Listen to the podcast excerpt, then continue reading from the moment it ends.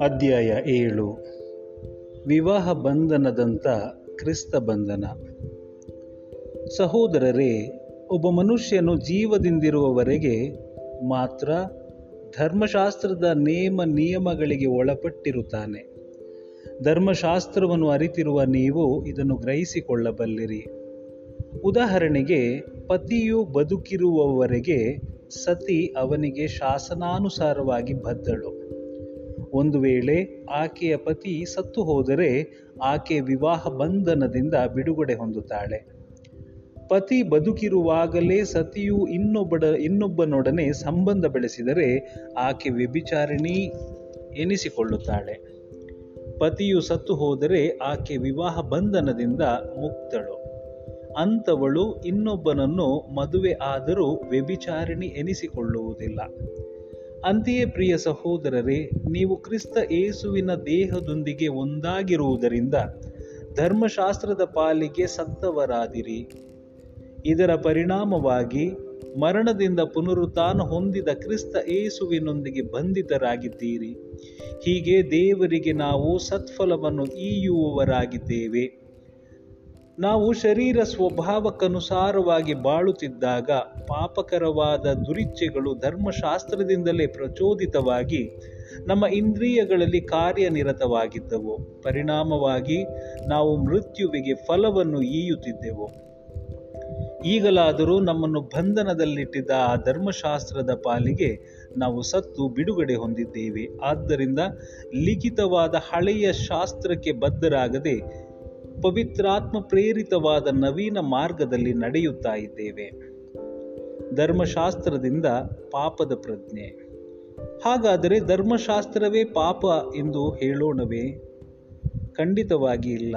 ಧರ್ಮಶಾಸ್ತ್ರ ಇಲ್ಲದಿದ್ದರೆ ಪಾಪದ ಅರಿವು ನನಗಾಗುತ್ತಿರಲಿಲ್ಲ. ದುರಾಶೆ ಪಡಬೇಡ ಎಂದು ಧರ್ಮಶಾಸ್ತ್ರ ವಿಧಿಸದೆ ಹೋಗಿದ್ದರೆ ದುರಾಶೆ ಎಂದರೆ ಏನೆಂಬುದೇ ನನಗೆ ತಿಳಿಯುತ್ತಿರಲಿಲ್ಲ. ಆದರೆ ಈ ಆಜ್ಞೆಯ ಮೂಲಕ ಪಾಪವು ಸಮಯ ಸಾಧಿಸಿ ನನ್ನಲ್ಲಿ ಎಲ್ಲ ವಿಧದ ದುರಾಶೆಗಳನ್ನು ಕೆರಳಿಸಿತು. ಧರ್ಮಶಾಸ್ತ್ರವಿಲ್ಲದೆ ಇದ್ದರೆ ಪಾಪವು ಸತ್ತಂತೆಯೇ ಸರಿ. ಧರ್ಮಶಾಸ್ತ್ರದ ಅರಿವಿಲ್ಲದೆ ಒಮ್ಮೆ ನಾನು ಜೀವಿಸುತ್ತಿದ್ದೆನೋ. ಆಜ್ಞೆ ಎಂಬುದು ತಲೆದೋರಿದ ಕೂಡಲೇ ಪಾಪಕ್ಕೆ ಜೀವ ಬಂದಿತು. ನಾನಾದರೂ ಸತ್ತೆನು. ಜೀವದಾಯಕವಾಗಬೇಕಿದ್ದ ಆಜ್ಞೆಯೇ ನನಗೆ ಮೃತ್ಯುಕಾರಕವಾಯಿತು. ಆಜ್ಞೆಯ ಮೂಲಕವೇ ಪಾಪವು ಸಮಯ ಸಾಧಿಸಿ ನನ್ನನ್ನು ವಂಚಿಸಿತು. ಆದ್ದರಿಂದಲೇ ನನ್ನನ್ನು ಕೊಂದು ಹಾಕಿತು. ಧರ್ಮಶಾಸ್ತ್ರ ಪವಿತ್ರವಾದುದು, ಅಂತೆಯೇ ಆಜ್ಞೆಯು ಪವಿತ್ರವಾದುದು. ನ್ಯಾಯಯುತವಾದುದು ಮತ್ತು ಹಿತಕರವಾದುದು. ಹಾಗಾದರೆ ಹಿತಕರವಾದದ್ದೇ ನನಗೆ ಮೃತ್ಯುಕಾರಕವಾಯಿತೇ? ಇಲ್ಲವೇ ಇಲ್ಲ. ಹಾಗೆ ಮೃತ್ಯುಕರಕವಾದುದು ಪಾಪವೇ? ತನ್ನ ನಿಜ ಸ್ವರೂಪವನ್ನು ತೋರಿಸುವುದಕ್ಕಾಗಿ ಪಾಪವು ನನಗೆ ಹಿತಕರವಾದುದನ್ನು ಉಪಯೋಗಿಸಿಕೊಂಡು ನನಗೆ ಮರಣವನ್ನು ತಂದಿತು. ಹೀಗೆ ಪಾಪವು ಅದೆಷ್ಟು ಭೀಕರವಾದುದೆಂದು ಆಜ್ಞೆಯ ಮೂಲಕ ವ್ಯಕ್ತವಾಗುತ್ತದೆ. ಅಂತರಂಗದಲ್ಲಿ ಆಂದೋಲನ. ಧರ್ಮಶಾಸ್ತ್ರ ಪಾರಮಾರ್ಥಿಕವಾದುದೆಂದು ನಾವು ಬಲ್ಲೆವು. ನಾನಾದರೂ ನರಮಾನವನು. ಪಾಪಕ್ಕೆ ನನ್ನನ್ನೇ ಗುಲಾಮನನ್ನಾಗಿ ಮಾರಿಕೊಂಡವನು. ನಾನು ಮಾಡುವುದು ನನಗೆ ಅರ್ಥವಾಗುತ್ತಿಲ್ಲ. ಏನನ್ನು ಮಾಡಲು ಅಪೇಕ್ಷಿಸುತ್ತೇನೋ ಅದನ್ನು ಮಾಡುತ್ತಿಲ್ಲ. ಏನನ್ನು ದ್ವೇಷಿಸುತ್ತೇನೋ ಅದನ್ನೇ ಮಾಡುತ್ತೇನೆ. ನಾನು ಮಾಡುವುದನ್ನು ಮನಸ್ಸು ಒಪ್ಪದಿದ್ದರೆ ಧರ್ಮಶಾಸ್ತ್ರ ಸರಿಯಾದುದೆಂದು ನಾನು ಒಪ್ಪಿಕೊಂಡ ಹಾಗಾಯಿತು. ಹೀಗಿರಲಾಗಿ ನಾನು ಬಯಸದೆ ಇರುವುದನ್ನು ಮಾಡುವವನು ಇನ್ನು ನಾನಲ್ಲ. ನನ್ನಲ್ಲಿ ನೆಲೆಗೊಂಡಿರುವ ಪಾಪವೇ ಅದನ್ನು ಮಾಡುತ್ತದೆ. ನನ್ನಲ್ಲಿ ಅಂದರೆ ನನ್ನ ಶಾರೀರಿಕ ಸ್ವಭಾವದಲ್ಲಿ ಒಳ್ಳೆಯತನವೆಂಬುದೇನೂ ನೆಲೆಗೊಂಡಿಲ್ಲ. ಇದು ನನಗೆ ಗೊತ್ತು. ಏಕೆಂದರೆ ಒಳಿತನ್ನು ಮಾಡಬೇಕೆಂಬ ಮನಸ್ಸು ನನಗಿದ್ದರೂ ಅದನ್ನು ಮಾಡಲು ನನ್ನಿಂದ ಆಗುತ್ತಿಲ್ಲ. ನಾನು ಬಯಸುವ ಒಳ್ಳೆಯದನ್ನು ಮಾಡದೆ ನಾನು ಬಯಸದ ಕೆಟ್ಟದ್ದನ್ನೇ ಮಾಡುವವನಾಗಿದ್ದೇನೆ. ನಾನು ಬಯಸದೆ ಇರುವುದನ್ನೇ ಮಾಡಿದರೆ ಅದನ್ನು ಮಾಡಿದವನು ನಾನಲ್ಲ. ನನ್ನಲ್ಲಿ ನೆಲೆಗೊಂಡಿರುವ ಪಾಪವೇ ಅದನ್ನು ಮಾಡಿತು.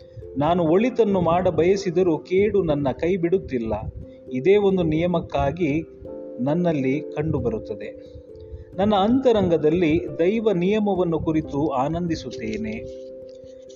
ನನ್ನ ಇಂದ್ರಿಯಗಳಲ್ಲಿಯಾದರೂ ಬೇರೊಂದು ನಿಯಮವನ್ನು ಕಾಣುತ್ತೇನೆ. ಇದು ನನ್ನ ಅಂತರಂಗ ನಿಯಮಕ್ಕೆ ತದ್ವಿರವಾಗಿ ತದ್ವಿರುದ್ಧವಾಗಿ ಕಾದಾಡುತ್ತದೆ. ನನ್ನ ಇಂದ್ರಿಯಗಳಲ್ಲಿ ನೆಲೆಗೊಂಡಿರುವ ಪಾಪ ನಿಯಮಕ್ಕೆ ನನ್ನನ್ನು ಕೈದಿಯನ್ನಾಗಿಸುತ್ತದೆ. ಅಯ್ಯೋ, ನಾನೆಂತ ನಿರ್ಭಾಗ್ಯನೋ? ಸಾವಿನ ದವಡಿಗೆ ಸಿಕ್ಕಿರುವ ಈ ಶರೀರದಿಂದ ನನ್ನನ್ನು ಬಿಡಿಸುವವರು ಯಾರು? ದೇವರೇ, ನಮ್ಮ ಪ್ರಭು ಏಸು ಕ್ರಿಸ್ತರ ಮುಖಾಂತರ ಅವರಿಗೆ ಕೃತಜ್ಞತೆ ಸಲ್ಲಲಿ. ನನ್ನಷ್ಟಕ್ಕೆ ನಾನೇ ದೇವರ ನಿಯಮವನ್ನು ಮನಪೂರ್ವಕವಾಗಿ ಪಾಲಿಸಲು ಬಯಸುತ್ತೇನೆ. ನನ್ನ ಈ ದೇಹದಲ್ಲಾದರೂ ಪಾಪದ ನಿಯಮಕ್ಕೆ ಬದ್ಧನಾಗಿದ್ದೇನೆ.